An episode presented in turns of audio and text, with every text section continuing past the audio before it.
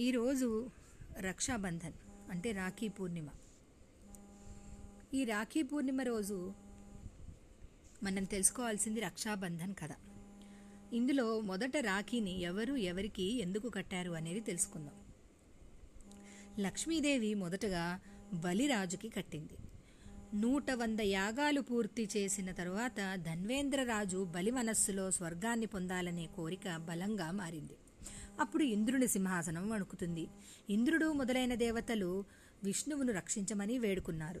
దేవుడు వామన అవతారం తీసుకుని బ్రాహ్మణ రూపాన్ని ధరించి బలిరాజును భిక్షాటన చేయడానికి వెళ్ళాడు. అతను బలి నుండి మూడడుగుల భూమిని భిక్షగా అడిగాడు. బలి గురువు శుక్రదేవుడు విష్ణువును బ్రాహ్మణ రూపంలో గుర్తించి బలిని హెచ్చరించాడు. కానీ ధన్వేంద్రరాజు బలి తన మాటపై వెనక్కి తగ్గకుండగా మూడడుగుల భూమిని దానం చేశాడు. వామన రూపంలో ఉన్న దేవుడు ఒక మెట్టులో స్వర్గాన్ని మరో మెట్టులో భూమిని కొలిచాడు. మూడో పాదం ఎక్కడ పెట్టాలి? బలి ముందు సంక్షోభం ఏర్పడింది. ఇచ్చిన మాట నిలబెట్టుకోకపోతే అన్యాయం చేసినట్టే. ఆఖరికి దేవుడి ముందు తలపెట్టి మూడో అడుగు నా తలపై పెట్టు అన్నాడు. వామనుడు కూడా అలాగే చేశాడు. అడుగు పెట్టగానే పాతాళ లోకానికి చేరుకున్నాడు బలి. అప్పుడు దేవుడు అతనికి నివాసించడానికి అదే పాతాళ లోకాన్ని ఇచ్చాడు.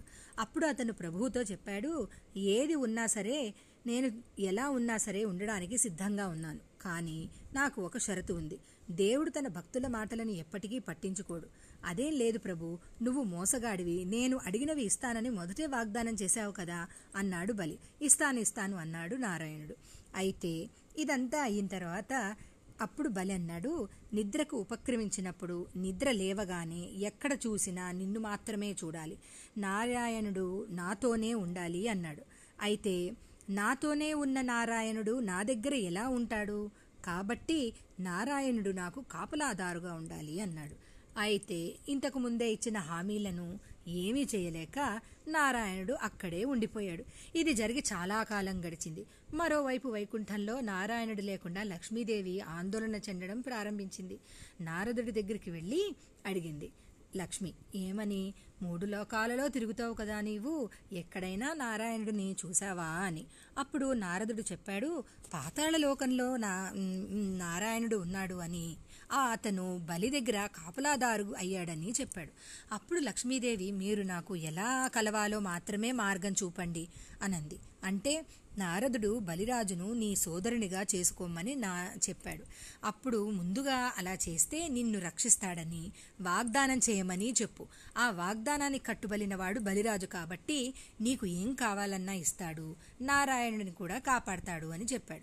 అప్పుడు దక్షిణలో ఉన్నవి నారాయణుణ్ణి నువ్వు అడుగు. అడిగితే నేను అడిగిన తర్వాత బలి నారాయణుడు నాకు వెనక్కి కావాలి అని నువ్వు కోరుకో అన్నాడు. అయితే ఏడుస్తూ లక్ష్మీదేవి ఒక అందమైన వేషం వేసుకుని కనిపించింది ఎవరికి? బలికి. అప్పుడు బలి అడిగాడు ఎందుకమ్మా ఏడుస్తున్నావు? అని. లక్ష్మి అన్నది నాకు అన్నయ్య లేడు కాబట్టి బాధగా ఉంది అని చెప్పింది. అప్పుడు బలి నువ్వు నా మత మా మతానికి సోదరివి అవుతావు అన్నాడు. అప్పుడు లక్ష్మి అడిగింది నువ్వు తీరుస్తావా నా కోరికని అని. మరి లక్ష్మి అన్నది నీకు నేను లక్షాబంధనం కడతాను దాని ద్వారా దాని ద్వారా నువ్వు నా సోదరుడివి అవుతావు అని అన్నది. అప్పుడు రక్షాబంధనం కట్టగా నువ్వు నా సోదరుడివి కదా నాకు మరి బహుమతిగా ఏమిస్తావు అంటే నువ్వు అడిగినది నేను ఇస్తానని బలి అన్నాడు. అప్పుడు భర్త విష్ణువును బహుమతిగా ఇవ్వమని అడిగి తీసుకొని వెళ్ళిపోయింది. ఆ రోజు శ్రావణ మాసం పౌర్ణిమ కాబట్టి అది రక్షాబంధనం కింద మారి ఆ రోజు నుంచి రక్షాబంధనం అనేది భవిష్యత్ కాలంలో ఒక పండుగగా జరుపుకుంటున్నాం. ఈ రక్షా విధాన సమయంలో ఒక వ్రాతపూర్వక మంత్రం చెప్పబడింది. అది నేటికి సక్రమంగా అనుసరిస్తూ ఎంతో మంది రక్షాబంధనాన్ని కడుతున్నారు. ఏనబద్ధో బలిరాజా దానవేంద్రో మహాబల ధన్వేంద్ర మాచల్ మాచలా అంటే ఈ అర్థం ఏమిటంటే రాక్షసుల రాజైన బలిని ఏ బంధంతో నేను బంధిస్తాను? ఓ రక్ష అంటే రక్షాసూత్రమా? నీవు చలించు నీవే చలించు. ఈ రక్షా విధానం శ్రావణ మాసం పౌర్ణమి రోజున ఉదయం నిర్వహించబడింది. అందుకే రక్షాబంధన్ ఉనికిలోకి వచ్చింది. మరియు శ్రావణ మాసం పౌర్ణమి రోజున జరుపుకోవడం ప్రారంభమైంది.